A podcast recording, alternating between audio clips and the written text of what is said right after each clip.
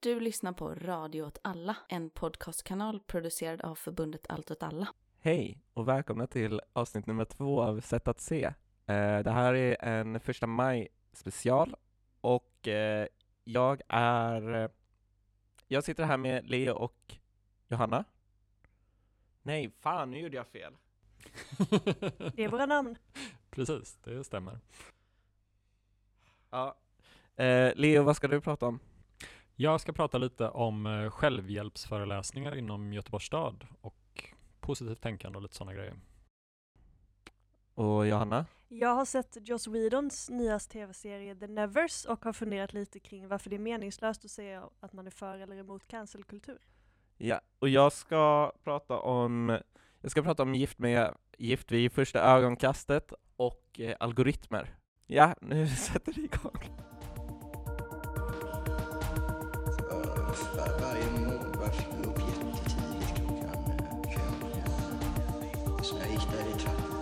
Tänkte jag okej om jag klarar den här trappuppgången så, så tjänar jag mycket pengar för att köpa en. Eh,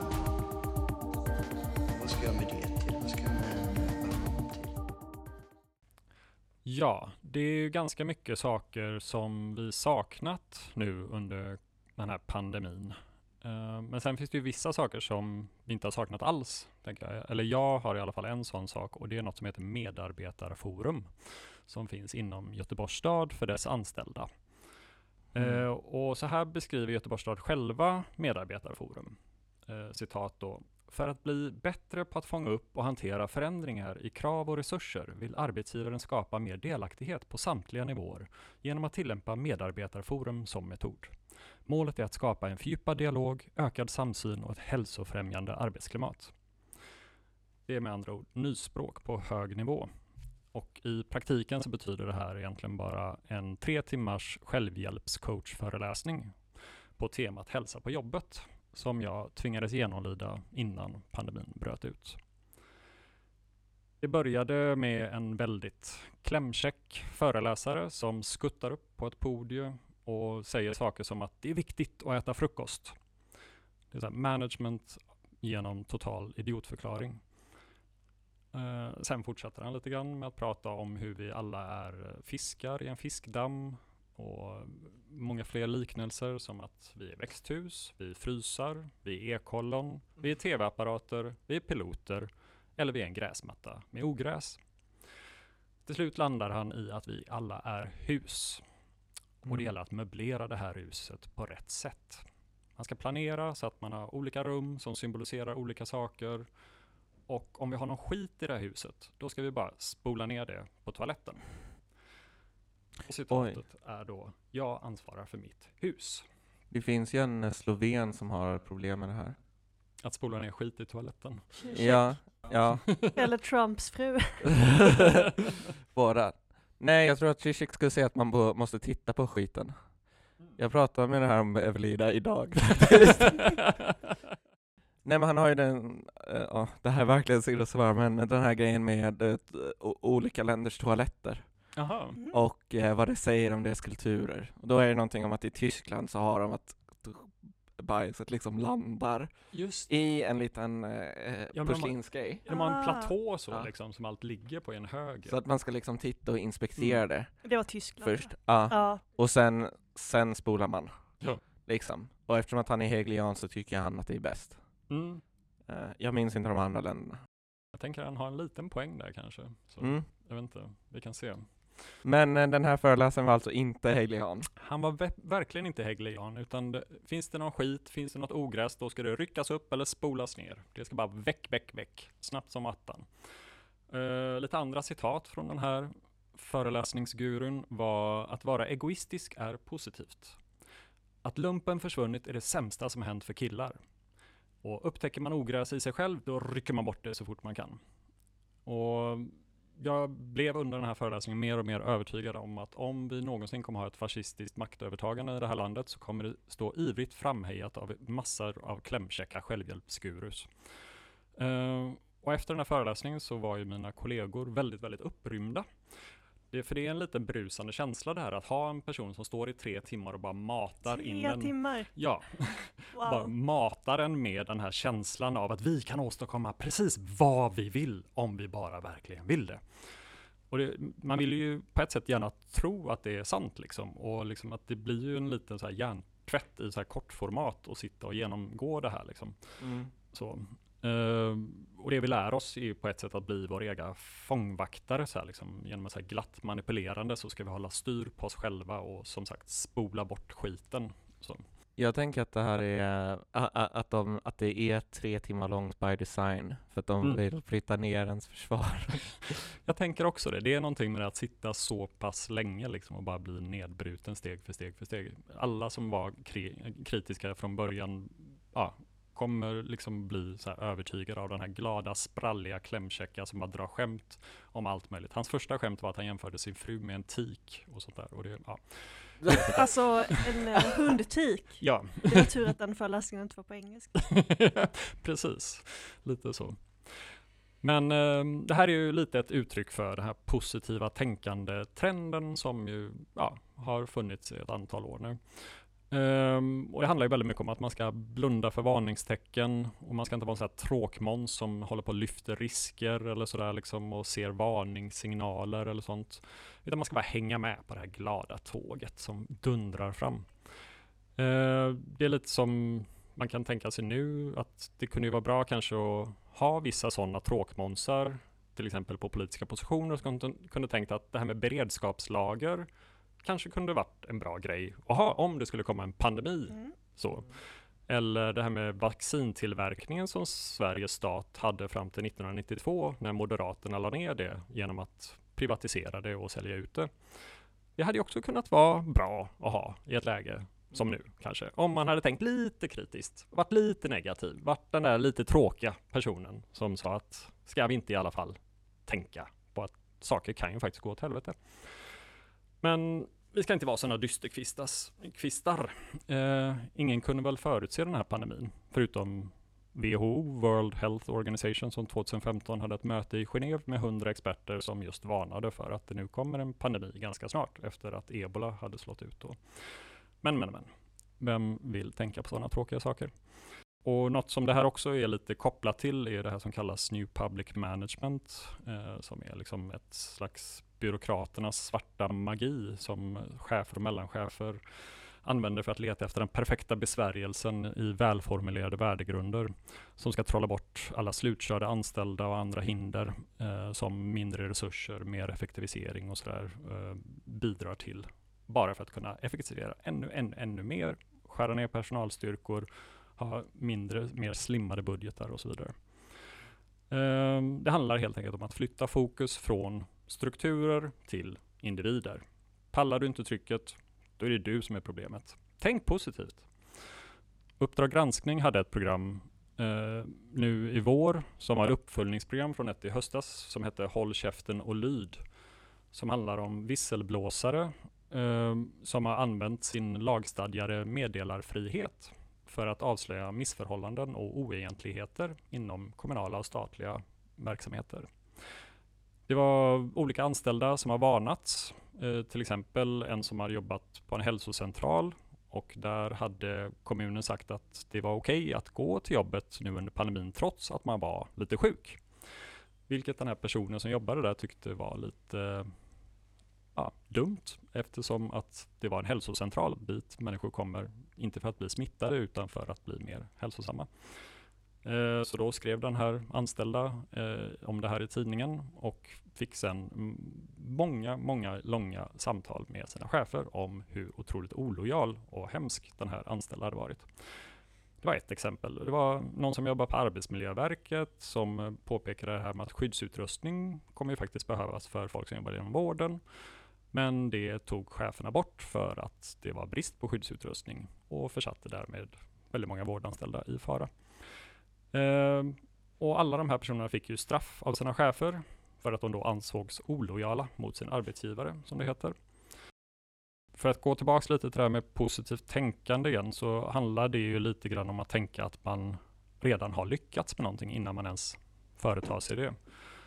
Och det har vissa negativa aspekter det kan bli så att man anstränger sig lite mindre för att man tänker redan att man har lyckats. Och då misslyckas man kanske med det man har föresatt sig. Och man blir väldigt besviken och ångerfull och så. Eh, det fanns för några år sedan en liten trend av negativt tänkande. kom upp som en liten motsats till det här med positivt tänkande. Och negativt tänkande handlar liksom om att försöka förutse problem istället. Försöka tänka vad kan gå fel med det här? Liksom, vad, vilka saker liksom är jag kanske inte så nöjd med och behöver förbättra eller så. Eller vi så i den här organisationen, vad funkar mindre bra där? Hur kan vi göra det bättre? Liksom så här, vilka risker finns? Gå till botten med problem, dra i handbromsen, var visselblåsare. Var en tråkig, jobbig jävel helt enkelt. Så, men eh, ja, det kan ju vara en väldigt stark drivkraft till förändring också. Uh, men att vara en sån här negativ person, det är inte så eftertraktat på arbetsmarknaden till exempel. Där efterfrågas oftast positiva optimister som skapar god stämning. Kritiska tänkare som ifrågasätter det som tas för givet, så skeptiker som genomskådar olika demagoger och så som lyfts fram av positiva massan. De, de, är inte så eftertraktade. Det är inte så man får ett jobb genom att tänka att, eller presentera sig själv som att jag är en pessimist som försöker hitta problem. Um, men att hantera, acceptera och agera verkligheten som den är här och nu, det är lite det en kritisk tänkare ägnar sig åt. Tänker jag i alla fall. Och det kan ju vara ganska bra ibland att utgå ifrån det. Som ett sista exempel så ska jag prata om ett annat medarbetarforum som jag också var på. Och då skulle det vara en föreläsning om hur, när vi kommer till jobbet, vi ska kunna utstråla arbetsglädje. Eh, för det är väldigt viktigt. Och alla de här medarbetarna och forumen har ju lite så här mm. hälsa på jobbet som sitt tema. Så, liksom. så det handlar alltså om hur vi ska bli mer hälsosamma på jobbet genom att tänka positivt och vara glada. Så, eh, och då var det här att utstråla arbetsglädje när man kommer in på jobbet, det var ett mm. av liksom, de här sätten då som vi kan bli mer hälsosamma. Då var det en i publiken av oss anställda som sträckte upp handen i början på den här föreläsningen och ställde sig upp och frågade, eller sa så här att det är väldigt bra det här att kunna känna arbetsglädje, att vara glad när man är på jobbet. Det ju, kan ju vara viktigt för att kunna göra ett bra jobb. Men det kan vara lite svårt också att känna den här glädjen när man inte har resurserna att faktiskt göra ett bra jobb. När det inte finns tillräckligt mycket personal, när det inte finns tid att faktiskt vara med sina brukare eller de man jobbar med. Och när han hade sagt det här så möttes han av rungande applåder i hela salen. eh, vilket skapade lite tumult bland alla mellanchefer och olika chefer som var där. Så till slut fick högsta chefen greppa mikrofonen och ta till orda och säga att det här handlar faktiskt om politiska beslut. det är ingenting som vi chefer kan hållas ansvariga för. Och sen fortsatte föreläsningen. Men det är ganska intressant för jag tänker att den här idén om positivt tänkande har ju ändå blivit ganska kritiserad. Alltså mm. jag tror Barbara Ehrenreich skrev en bok för några år sedan om liksom helvetet med positivt tänkande för att det genomsyrar cancervården i ganska mm. hög utsträckning till exempel. Så att, jag tror att hon fick en bröstcancerdiagnos och då finns det den här liksom idén om mm. att man kan ta sig igenom det, man kan bekämpa cancern mm. om man är positiv. Ja, det blir lite som en religion. Så här, liksom. Om du inte tror tillräckligt mycket så kommer du straffas. Så här, liksom. Och är mm. du fortfarande sjuk i cancer så är det för att du inte var tillräckligt positiv. Ja, precis. Det är verkligen någon form av liksom sekulär version av uh, Guds straff. Ja, lite så. Vi blir våra egna gudomar. Liksom. Ja, precis. Bara att religion kan ju ha någon form av kollektivism inom sig på vissa sätt, men här är det ju bara individen mm. det hänger på. Liksom så här, att det är bara du själv som är skyldig till om det inte lyckas. Så, så att det, ja, någon form av självhjälpstyranni är det väl vi ja, är inne i. Jag vet min första sån självhjälpsföreläsning var på, det var också genom ett jobb, men då bodde jag i Stockholm. Och då var det någon sån här, jag vet inte, någon sån känd så här, som har bestigit berg och liksom klättrat och gjort så här helt ja, fantastiska saker och så stod och pratade om hur han lyckats med allt det här bara genom att tänka positivt. Och, mm.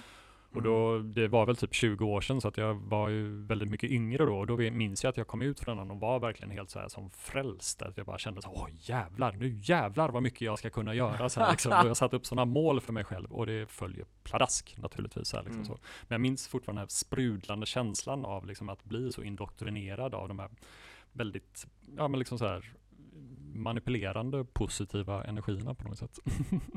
ja, Nej, min morsa höll på ganska mycket med självhjälpsgrejer när eh, jag var tonåring. Och det var, det var hemskt, för att Mm. man kunde inte uttrycka en negativ tanke. för att hon bara var så här. och så kom hon med någon sån klyscha. Mm. Ja, du vet väl att om man ler, eh, även fast saker inte känns så bra, då blir man glad på riktigt.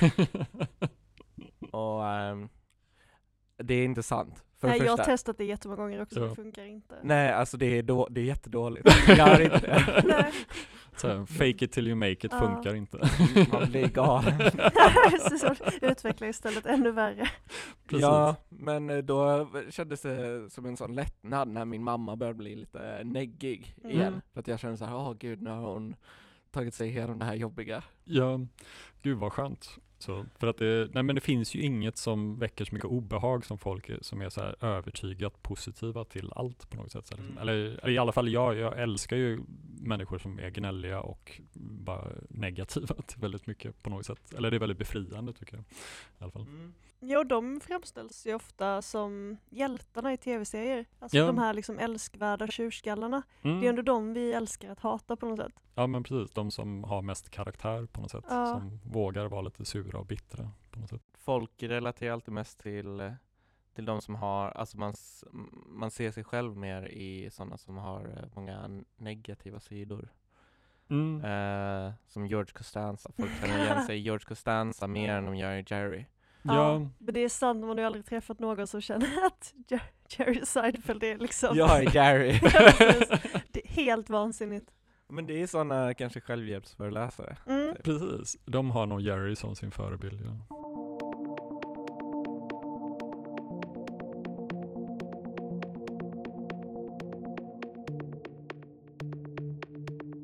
Ja, nej men för två veckor sedan så kom då Joss Whedons senaste tv-serie The Nevers. Det är en tv-serie som uh, utspelar sig under viktorianska England. Det är mycket skumma psykiatriker som eh, hanterar och behandlar eh, hysteriska kvinnor. Eh, men det som händer då är att det kommer någon slags stor, ja, skum farkost eller någonting från yttre världsrymden och släpper ner magi på människor i någon form och de blir då touched kallas det, vilket Mm. gör att de här Mm. företrädesvis kvinnorna får magiska krafter. Okej. Men det jag tänkte på när jag såg den här serien och som jag har tänkt på ett tag, det är ju det här att Joss Whedon är inte längre inblandad i tv-serien. Eh, utan eh, han och eh, produktionsbolaget gick skilda vägar redan i höstas innan serien kom. Eh, och det beror ju då på att Joss Whedon eh, rent ut sagt betett sig som ett svin Mhm. under väldigt lång tid. Mm. Och det här är ganska vanligt förekommande fenomen just nu. Det här att det finns eh, en man ofta eh, som är ganska skicklig på sitt arbete eh, och då kommer det inte fram någonting nytt. Det är inte som den liksom Metoo handlar i ganska stor utsträckning om att faktiskt avslöja män Mm. eh, som Mm. begått sexuella övergrepp. Men här rör det sig allt oftare om män där det varit allmänt känt att de har betett sig illa. Joss Whedon har då, eh, han har inte kunnat vara ensam med vissa kvinnliga skådespelare, han har liksom, mobbat hon som spelar Cordelia i Buffy. Eh, och Buffy är ändå en serie som ändå har 20 år på nacken nu. Mm. Eh, och liknande fenomen har vi sett nu till exempel när Paradise Hotel stoppades förra veckan. Eh, trots att eh, deltagarna larmade redan i höstas om att det förekommit sexuella övergrepp på inspelningarna. Och att de kunde se det. Ja, exakt. Allting filmas. De har alltså sett det här. Jag läste om en, en brittisk koreograf som antagligen tog livet av sig förra veckan, det är väldigt sorgligt, efter att alla hans föreställningar ställts in. Mhm. Eh, och det handlar också om en person som under tio års tid då inom dansvärlden har betett sig illa och begått övergrepp. Mm. Eh, och då där de ansvariga agerar inte förrän det blir allmänt känt. Eh, och det blir någon, det gäller också till exempel vet han, Je- Jeffrey Tambor, vet han? Ah, Ja, Tambor precis. Precis, i Arrested Development eller i Transparent, som också betett sig som en röv i jättemånga år. Mm. Och det blir det som är konstigt är ju hur liksom allting hela tiden omformuleras i termer av cancel culture. mm. Det här handlar ju egentligen inte om att de blir liksom called out, utan det här handlar ju om att arbetsmiljö är jävligt dyrt att faktiskt Mm. tillgodose Mm. och då gör man hela tiden en kostnadskalkyl kring vad är mest lönsamt, att ge den här personen sparken eller att låta problemen fortsätta. Och det blir ju samma sak med den här koreografen, att då är det billigare och, och liksom, det är klart inte billigt att avsluta en, eh, en dansföreställning som var planerad. Men det blir ju rent moraliskt billigare. Och det blir också enklare att avklippa alla band istället för till exempel tillgodose hans psykiska hälsa. Mm. Och människor offras ju gång på gång i det här. Mm. Och, Men- ja. Han eh, med dansföreställningen, var det han som var liksom eh, förövaren? ja, det var han. Ja. Men det blir ju det blir väldigt cyniskt när man ja, klipper alla band trots att det här är en Mm. ganska liten värld. Han har varit runt och jobbat eh, på ganska många olika föreställningar i hela Europa Mm. och personer har antagligen känt honom i 10-20 år. Mm. Eh, men det är först nu som man börjar klippa alla band. Och han är antagligen del av en större problem. Ja, men liksom. precis. Och det är väl därför det blir, det jag tänker är att det blir konstigt när vi hela tiden numera pratar om är du för eller emot cancel culture? För att Mm. någonstans har vi omformulerat allting till att handla om cancel culture. Mm. Det blir cancel culture när eh, en, eh, någon avslöjas med att vara nazist och Mm. förlorar Mm. uppdrag. Det blir cancel culture när en, eh, till exempel Cissi Wallin inte får spela in en eh, en dokumentärserie om abortförbudet i Polen. Allting blir liksom tolkat i termer av cancel culture för det här är så definierande för hela vår kultur just nu och det är så definierande av, det politiska samtalet just nu. Mm. Eh, för att jag lyssnade på en Varg söker sin podd och då pratade eh, Caroline om att cancel culture är över nu för att alla är emot det. Alltså, Mm. Eh, men- Cancel culture har blivit cancelled. Ja precis, för det finns ingen som kan säga med gott samvete att man tycker det är bra. Men samtidigt så är det ju det alla hela tiden gör och det är det man gör anspråk på att göra hela tiden. Ja men det är ju som med kapitalism. Ingen säger att de är för kapitalism Nej, nästan. Men ändå- då har vi det. Precis, det har blivit ett maskineri som är större än oss själva och som Mm. bara fortsätter. Och ett annat klipp var när Liv Strömquist pratade i det här eh, avsnittet om det här med att humor är i princip död och omöjlig för att personer blir konfronterade nu av dem de skämtar om. Eh, hon drog som exempel att Sarah Silverman hade dragit ett skämt om att eh, Paris Hilton gillar att suga kuk för 20 år sedan. Och Paris Hilton nu hade gått ut med att hon blev jävligt ledsen över det, för det var inte ett jättekul skämt när man är liksom i unga 20-årsåldern. Eh, men det är ju exakt samma sak med politik nu. Eh, jag läste en intervju för några månader sedan angående Fröken Sverige-tävlingen, någonting som är lite hopplöst ute. Eh, och på Oj, ja. 90-talet så gjorde ju feministerna aktion mot Fröken Sverige Mm. eh, för att poängtera hur sexistiskt det är. Gubbslem var det va? Ja, Mm. exakt. Och då i alla fall så en av de som intervjuades som ansvarig, hon bad om ursäkt för det här. Nu? Ja, för att hon hade, hon hade haft så dåligt samvete mot de tävlande Jaha. över att hon gjorde den här Hon tyckte aktionen. det var empowering. Ja, eller hon tyckte att det var, att de har rätt att eh, ställa upp i Fröken Sverige-tävlingen och hon hade förstört deras kväll. Ja, Eh, okej. Och på samma Men alltså, ja, är det inte lite konstigt att ha så stort, alltså ha jättedåligt samvete över att ha förstört någons kväll? Alltså jag förstör folks kvällar hela tiden. ja, alltså det är ju konstigt för att det var, alltså, men det handlar ju någonstans om det här hur liksom individbaserad Mm. Hela liksom, förståelsen av politik och allting har blivit och det har Någonstans befinner vi oss i en slags postpolitiskt tillstånd där människor nästan enbart kan, kan förhålla sig till politiska frågor i termer av egna erfarenheter för det finns inte de här stora berättelserna. Mm. Och därför blir det väldigt obehagligt när man då har gjort en annan människa illa. Mm. Det blir väldigt obehagligt att kanske göra ett ställningstagande som inte gör alla glada. Just det, det är svårt att så här, få till stora förändringar i samhället utan att någon blir lite ledsen. Ja, Mm. precis. Och jag, jag läste också en intervju med Nooshi Dadgostar för att hon var eh, eh, eh, feminist och självförsvarstränare när hon var ung. Och då hade hon eh, eh, gjort en intervju där hon sa, att hon var kanske 16, hon, eh, så hade hon sagt att eh, ja, nej, men det är väldigt viktigt att eh, vi lär ut feministiskt självförsvar för att eh, om du går hem sent på kvällen och eh, kan försvara dig, då kommer du ha en annan, eh, en annan pondus och då kommer du inte vara lika lätt att ge dig på. Mm. Och det, det fick hon ju ta tillbaka också, för det är ju också på något sätt skuldbeläggande. Att säga att folk blir attackerade för att de inte har tillräckligt mycket pondus. Ja, eller det var inte ens, ja, precis, fast det Mm. var ju tvärtom det, ja precis. Ja. Det var egentligen tvärtom hon menade, men det kommer ju tolkas nu utifrån att hon menade att människor som blir attackerade inte har tillräckligt mycket pondus. ja. Och jag tänker att det här problemet med att vi är så fixerade vid hela tiden eh, calla out och eh, liksom göra oss av med personer som kanske förvisso förtjänar det. Det tror jag också handlar lite om att både metoo och Black Lives Matter har liksom eh, belyst jättestora samhällsproblem eh, och det har verkligen belyst liksom mellanmänskliga strukturer som behöver synliggöras. Men istället för att vi har kunnat göra någonting åt det så har det blivit som att hela samhället har liksom gått i ett gemensam parterapisession eh, men bara haft råd till en vilket gör att liksom, det dysfunktionella blir att vi kan erkänna alla problem men vi har inte redskapen att faktiskt hantera dem. Eller se Mm. vad grunderna är någonstans här, liksom, Ja. varför de uppstår de här problemen. Utan nu ska vi bara släcka alla de här Exakt, bränderna. då som har- släcker vi bara bränder istället för att hantera grundproblemen. Ja, men om man ska fortsätta den analogin så är det som att man kommer hem, eh, om man då bor gemensamt, Mm. bor tillsammans, så, och så bara går man runt och klagar på varandra hela tiden. Ja Eh, och så känner man när man klagar, gud vad uppfriskande. Men så kommer den andra och klagar på, på en igen senare.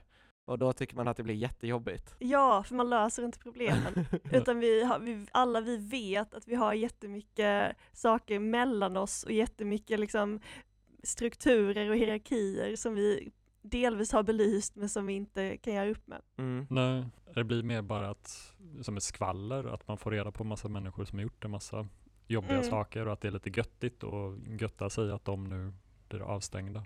Ja, jag, jag tänkte på med ehm, den här Marilyn Manson-grejen. Mm. Så tänkte jag typ direkt, det här handlar bara om att skivbolaget vill bli av med honom. Jag tänker att han, eh, Alltså för att han Ja. inte är lönsam längre. nej det liksom. kan han ju inte vara.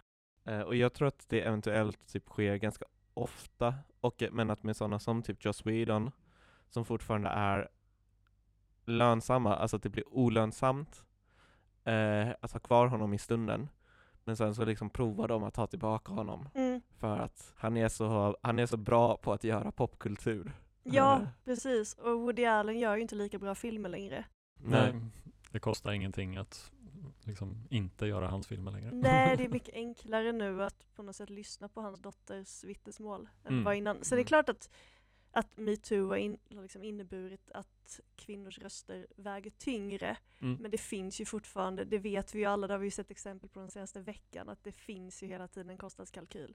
Mm. Och det kanske faktiskt inte handlar, det kanske är också att vi har låtit det bli så här, att det har blivit liksom, att metoo har helt och hållet omvandlats till en rörelse kring specifika personer istället för att handla om en, om en större samhälleligt problem.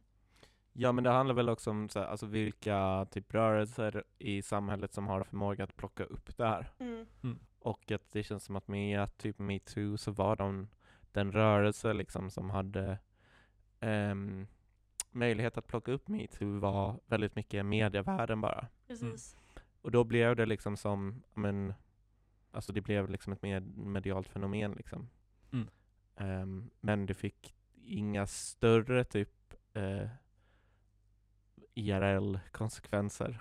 Eller alltså konsekvenser för Nej, nej inte för att som du sa. liksom strukturen typ. Nej Ja. precis, nej, men som du nämnde så handlar det ofta om arbetsplatssituationer liksom, där det finns en väldigt maktojämlikhet så att säga, liksom, att det är det som möjliggör de här övergreppen. Mm. Och det har möjligt så länge också. Ja. Så att nu blir liksom den naturliga effekten att man försöker eh, ge människor sparken istället. Mm. Men samtidigt så måste ju vi som vänster rent principiellt stå upp för att de här människorna ska få bli utköpta för de måste få, Ja vi kan inte luckra upp liksom anställningstryggheten. Mm. Och det blir återigen en sån här svår politisk fråga därför att vi å ena sidan måste stå upp för liksom, människors anställningstrygghet men samtidigt tycker att människor ska förlora jobbet. Så därför så tänker jag att vi måste liksom på något sätt hitta ett, ett sätt att Alltså som vänster, så radikal vänster så måste vi på något sätt hitta ett sätt att inte låta oss luras in i de här liksom eh, kulturdebatterna och Mm. konflikterna kring cancerkultur. För det handlar inte om att vara för eller emot, utan det handlar om att det genomsyrar allt. Och Mm. vi måste hitta något större som kan genomsyra allt. Mm. Socialism.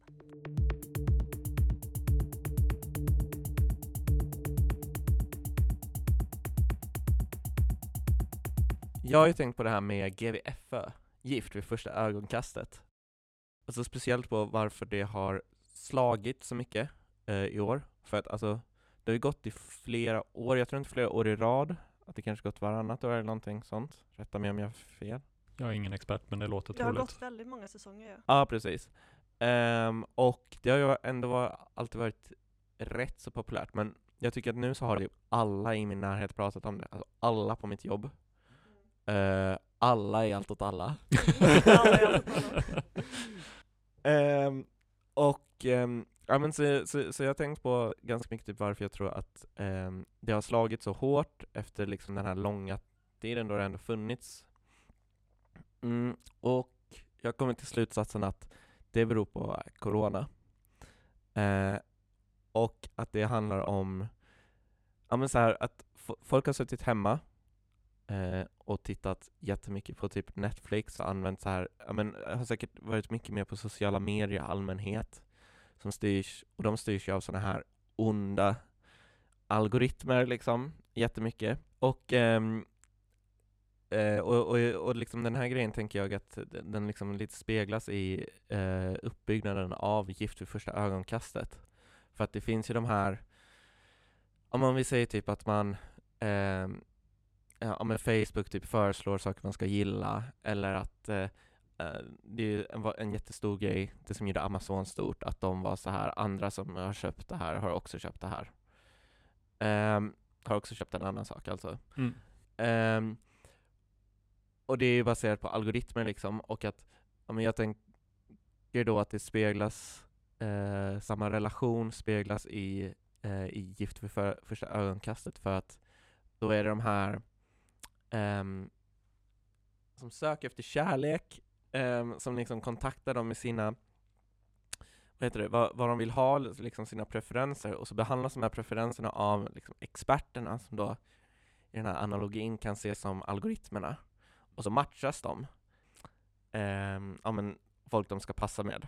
Och, och, liksom, och, och liksom det, det jag tänker att folk, folk gillar med det här, det är just att det inte funkar. Eller alltså för att jag tror att det jättemycket handlar om att um, de um, mm, Alltså man- tittar och så ser man hur det här paret som borde passa perfekt för varandra enligt experterna då eh, är jättesura på varandra, är taskiga liksom och eh, liksom bråkar och, och sånt. Och så det är dels såklart att man känner, ja men vad bra mitt eh, mitt förhållande är inte så dåligt.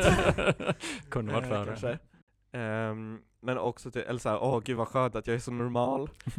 Ehm, men jag tror att det liksom är mycket djupare än så och att det då handlar om att man inser att det liksom behövs något mer. För att alltså, alla förstår ju att kärlek inte uppstår på det här sättet. Men har vi inte också under det senaste året i ganska hög utsträckning levt under liksom experternas tyranni? Mm. Ja, jo precis, det är också sant. I allmänhet. Ständiga uppdateringar. Mm. Ja, varenda del av vårt liv har kunnat liksom utmanas från en dag till en annan på grund av några experter uppe i Solna liksom. Ja, men jag tänkte liksom på det med, ehm, typ ett avsnitt så var den här, någon av experterna, eller båda, båda killarna, de var så här, åh de här, eh, okej nu kommer jag inte ihåg vad någon heter, men åh de här tjejerna, de är så dumma, de vet inte vad de vill ha, de vill ha både en skogshuggarkille och en kille som eh, gillar, ehm, och, och som är liksom snäll och, och har bra politik typ. Eh, Och jag är bara såhär, ja exakt, det är så människor är. och, men jag tänker att det är så typ, ja, men så här, algoritmerna hela tiden gör att de typ hatar när typ ens kompis har rekommenderat något till en. För att då går det utanför, alltså de vill ju bara typ att, som man, om man lyssnar på Spotify liksom, eller om man eh, lyssnar, tittar på Netflix, så vill de ju bara att man ska titta så mycket som möjligt. Eh, så att de liksom kan, alltså på deras rekommendationer, så att de kan avgöra vad man gillar och inte. Just. Så man typ har ju tittat jättemycket på eh, eh, Vänner och sen så bara Bam, Lars von Trier. Så blir de skitupprörda. Det går inte ihop. Det sticker ut. Nej precis. Men kan det inte vara att den här, upp, liksom här behovet av att se de här perfekta på pappret paren som misslyckas kanske också blir större i och med att alla suttit inlåsta i sina lägenheter med sin Mm. partner Ja. kanske så här och att då har det kanske gett upphov till en viss frustration och liksom jobbiga grejer och att då se hur de här och så här perfekta matchade paren liksom också fallerar totalt kan vara väldigt befrielse att känna att så här, gött, det är inte bara vi. Eller? Ja, och den här aspekten att i alla fall de senaste två säsongerna jag har sett så har Mm. kvinnorna framställts som väldigt oresonliga Mm. och väldigt elaka. Det har varit liksom den här stereotypa bilden av liksom tjatiga kärringen. Mm. Att då kan alla tittare känna att ah, men jag är i alla fall inte sån jävla tjatig kärring eller min fru är i alla fall inte sån tjatig kärring. Här har vi liksom resonliga, rimliga diskussioner. det kunde varit mycket värre. Ja. Ja. Ja, jag kände att jag inte heller litade på produktionen efter det framgick att eh, Alltså de hade hela tiden fått det att verka som att hon, socionomen Mm. Susanna? Ja, ja. Ja, nice. Eh, och ja, hon socionomen, att, att hon bara hakar upp sig jättemycket på att eh, eh, hennes kille då, eller man, hade dragit ett jätte, eh, eller så här, ett oskönt skämt. Mm. Om Men det- städning. Ja, precis. Och, men också i typ femte eller sjätte avsnittet så framgick det att ja, men han sa, säger sådana här grejer hela tiden. och då förstod jag så här, aha okej, jag förstår varför du blir så jävla arg på honom. Ja, det här hörde jag något om tror jag. Var det han som hade sagt något om kärring eller något? ja, att han Ja. typ kallar alla kärringar. Alla kvinnor för kärringar. Ja. Ja. Och han menar på att det var bara, han, det var bara ett skämt och det var inget allvarligt med det och att hon behövde inte ta åt sig eller något sånt där. Nej, och han menade också i det här uppföljningsavsnittet att han att egentligen så var han feminist. Ja, så att mm. hela den här liksom inramningen var bara falsk. Ja. Det fanns inte ett sånt problem. Ja men också att eh, det var väldigt roligt att han var inne, alltså när de hade varit hos psykologen typ så var han hela tiden så här, ja men jag måste ju säga det här annars går jag sönder typ. Eller så här, det finns de här Mm. grejerna som jag måste göra annars är inte jag jag Ja, längre. just det. Jag bara, är det verkligen att säga kärring till Om jag alla? får kalla kvinnor för kärring, då är Ja. jag inte jag. Det är liksom hans identitet, Ja. att få Mm. säga kärring. Det är liksom den så här, atom, som, den så här, odelbara kärnan som definierar honom. Mm.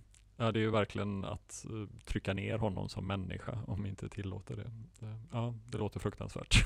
Ja, Men, eh, men det, det låter ju väldigt mycket som ett exempel på det här att vi människor är väldigt, väldigt dåliga på att själva avgöra vad vi egentligen vill ha. Eller så här liksom, eller att vi tror att vi vill ha någonting men sen när väl vi får det så ja, stämmer det oftast inte alls. Eller så här. Det, Jo men precis, men det, alltså det är det som är eh, jag, alltså jag, vet inte, jag, jag tycker bara det är så himla härligt på något sätt att man liksom mm, Ja men så här, för att eh, något annat jag tänkte på nu när vi pratar är att det, här kan eh, är nog ganska mycket ett uttryck för vad människor saknar i, i samhället liksom och att det är de här slumpmässiga eh, tillfällena där man eh, där man liksom ges tillfälle att pröva något man inte trodde att man tyckte om liksom. Mm. Ehm, och något det försöker. Ja, precis. Mm. Ehm, och ja, det är därför man har de här motsägelsefulla önskningarna liksom för att, eh, eller alltså det har ju alla människor, för att det är så något väldigt speciellt uppstår. Mm. Förlåt, du börjar prata om något annat tror jag. Nej, nej, nej, eh, nej men just, nej men just det här att vi, vi tror vi vill ha någonting men att egentligen så vill vi ha någonting som vi inte visste att vi ville ha kanske. Eller så här, Ja, att vi, precis. vi vill att något nytt ska, vi ska bli drabbade på något sätt så här, liksom, och det blir vi aldrig om vi får exakt det vi vill ha liksom. Nej, men samtidigt så känns det som att eh, programmet gång på gång misslyckas med att ta hänsyn till typ klass. Mm. Mm. Eh, och det är som att de på något sätt tänker att det inte är en faktor överhuvudtaget. Mm. Och flera gånger så har man då matchat. Ja men det var ett år till exempel, det var ett äldre par som var väldigt uppmärksammat för att eh, kvinnan var sån här eh, golfspelande Men det var väl hon företagare. först Ja. som var med nu också? Ja det var, det var, var det, jag funderar också på om det var samma som satt i panelen nu ja. Ja. Och sen så fick, blev hon matchad med en man som hade ett vanligt kroppsarbete och hon Mm. bara avskydde liksom att han gick upp tidigt på morgonen och jobbade och att han hade smutsiga arbetskläder och eh, experterna förstod inte varför det här inte funkade. Och det var ju lite samma i år också för det fanns ju ändå den här, alltså hon ville ha en skogshuggartyp men fick en småstadskille. Mm. Det var liksom bakgrunden gjorde att de överhuvudtaget inte kunde relatera till varandra. Och Ja. det var ju nära på att det blev samma problem med det beryktade tacoparet Mm. när eh, han sjöng Björn Rosenström på midsommarafton. Mm. Åh, herregud, det känns som jag har missat mycket, jag måste börja kolla på det här Det är ju programmet. ett väldigt sevärt program. ja. Mm. ja, det är ju märkligt att de är så totalt blinda för att det kanske kan uppstå konflikter om man har olika klassbakgrund på olika Mm. sätt. Att, eh, Ja men det är ju liksom Det är ju samtidigt den, eh, den vä- de är bara sociologer och sånt. de tar inte Och in det med att vi lever i ett klassamhälle, det Mm. existerar inte. Nej, men, eller jag tänker att de typ modellerna som uppstått mycket, eller som uppkommit ganska mycket under så här 90, efter 90-talet och det är eh, ganska lite ta hänsyn till saker som klass typ. Eller? Jag tänker att du vet mer om det kanske? Johanna? Om eh, sociologi. Ja men typ alla de här, det känns som att det är typ liknande förklaringsmodeller Mm. överallt. Jo, alltså det känns ju som att man överhuvudtaget inom samhällsvetenskapen försöker spela ner klass. Mm. Ordet klass är överhuvudtaget eh, ut, nu låter jag som Kajsa Ekman med kvinna, men ordet eh, klass är ganska mycket utraderat ur liksom, i alla fall statsvetenskaplig litteratur, att man pratar om så här socioekonomi och Mm. Mm. den typen av förklaringar istället. Utbildning har blivit mycket viktigare till exempel för att förklara Mm. saker. Mm. Eh, som att man på något sätt per automatik skulle vara mindre benägen att eh, eh, rösta på ett fascistiskt parti bara för att man har en utbildning. Mm. Men det är inte själva liksom, innehållet i utbildningen. Ja. Mm. Vilket är väldigt märkligt om man tänker på till exempel eh, ja, men, hur utbildningsnivån ser ut i olika länder. Mm. Så förklarar det ju kanske inte jag tror ju inte till, alltså om man tänker på hur fascismen uppstod liksom, Mm. så var det ju delvis i eh, ut, akademiska kretsar också.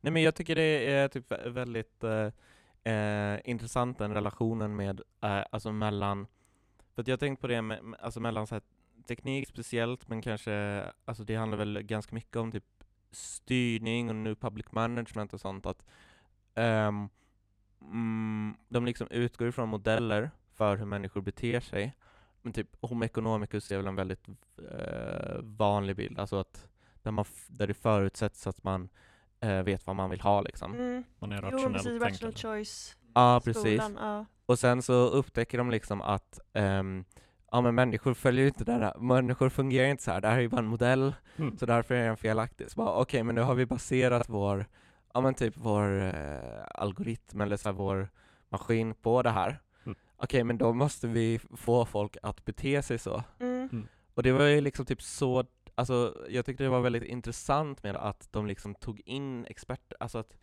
eh, jag har inte sett det innan, men att liksom s- experterna då fick liksom gå in och så här korrigera och säga så här, nej men nu gör ni fel typ. Ja, nej, men Eh. det- är väldigt intressant faktiskt. Ehm, och, för, alltså för jag tänker, jag, alltså jag är ofta väldigt arg på typ datorer, alltså när jag använder datorer och sånt, för att de alltid försöker rätta mig Mm. i hur jag gör liksom. Eh, men typ, det mest provocerande är ju typ när man använder Google Docs Mm. och man vill högerklicka för att kopiera. Mm. Och så säger de så här, tryck på Ctrl C istället. och jag är så här, ah, nej men besserwisser." jag har slängt en handduk på min dator som ett tangentbord funkar inte. Eh, så jag måste högerklicka. Ehm, ja, eh, och det är ju sånt de inte kan. Nej nej, men så är det verkligen. Det finns ju verkligen den här liksom jättestarka bilden av människan som rationell varelse och det blir väldigt tydligt precis när de försöker liksom korrigera Mhm. problemen de här paren har i sin relation. För någonstans så är det ju så att det som ändå gör oss till människor och det som ändå gör kanske kärlek till någonting som vi ändå kan uppskatta är ju att det är rationellt. Mm. Ja, precis. Men det är också det, ja, ja alltså eh, Zizek, eh, det här är ju andra gången, det här är tredje gången idag jag pratar om honom. Men han, han pratar ju om det att k- kärlek alltid är ett typ, um, alltså framstår alltid som en enorm olycka för att det förstör allt i ens liv liksom. Mm. Eh, för att det o- omdirigerar eh, det liksom. Ehm, men det här är ju här är ju en liksom helt, i vid första ögonkastet är det ju en liksom helt eh, rationell process. Man har sökt Mm. och har blivit liksom uppmatchad. jag pratade om det här med någon kompis och hon, för, hon tyckte att vi borde ha ehm, att, eh, att man borde ha, eh, ha ett likadant program som bara är på slump. Mm. Bara lottar fram folk Ja istället. precis, gift i första ögonkastet och så bara tar man i en hatt liksom. Men så min, eh, min slutsats av, av det här är ehm, att ehm, det, det, fin, det finns en, i samhället en, en gryende eh, rörelse mot eh, teknologi och positivism. Mm. Eh, och den, den kan ta två vägar. Det kan antingen vara så här mm, eh, ja men typ så här fascistisk eh, primitivism liksom. Men det kan också vara ehm, en positiv roll som är eh, mot ja men så här he, hela skiten med så här alltså det här tankesättet ehm, som de representerar, att man bara kan koka ner allting till ehm, dess beståndsdelar och liksom därifrån avgöra ehm, vad som bör göras och så vidare. Men jag menar ju att det i själva verket är så att ehm, det handlar om något annat som vi inte har ord på. Liksom. Alltså det handlar om det okända, att vi hela tiden vill röra oss mot det okända, även som samhälle. Liksom. Mm. Mm. Eh, och att det handlar om att vi vill röra oss, eh, alltså det är någonting vi känner intuitivt, eh, dit vi vill ta oss. Eh, vilket såklart är väldigt läskigt.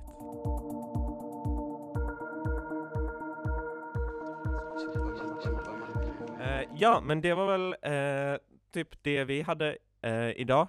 Eh, men eftersom att det här är första maj special så ska vi kanske också skicka ut en um, första maj hälsning.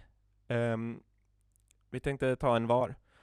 Uh, eller jag tänkte säga, jag tänkte bara apropå det jag pratade om och att uh, algoritmer och sånt är fienden.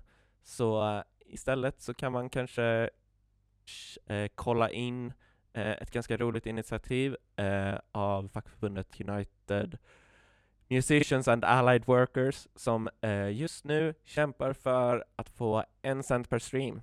Ett ganska eh, rimligt krav, eh, speciellt med tanke på att eh, han Daniel Ek typ skulle köpa, det var någon helt sjuk grej, ja jag kommer inte ihåg. Han skulle köpa en jätte, jättedyr villa och bara riva. Eller han har redan gjort det. Ja, jag vet inte. Han ska vaska en villa. Han ska vaska en villa, ja. Ja, svin. Daniel Ek, om du lyssnar på det här, fuck you. Eh, Leo? Ja, det skriver vi alla under på.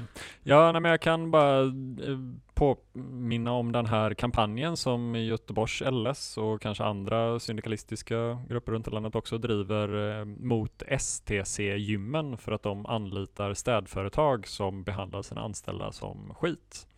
Så det kan man kolla upp. Det ska ha varit lite olika aktioner mot det idag på första maj till exempel. SDC, fuck you. Ja, eh, och eh, jag skulle vilja sk- skicka en extra hälsning till all vårdpersonal. Eh, Och vi hoppas att ni har en hängmatta i närheten så ni får lugn och ro. Och så vill jag säga att om det är någon som ska kanslas till fängelse så är det Irene Svenonius. Fuck Irene Svenonius. Ja. Ja, då tar vi helg. Ja. Woo! Bra. Grymt ju. Var, varje morgon var jag upp jättetidigt klockan fem. Så när jag gick där i trappuppgången så tänkte jag okej om jag klarar den här trappuppgången så, så tjänar jag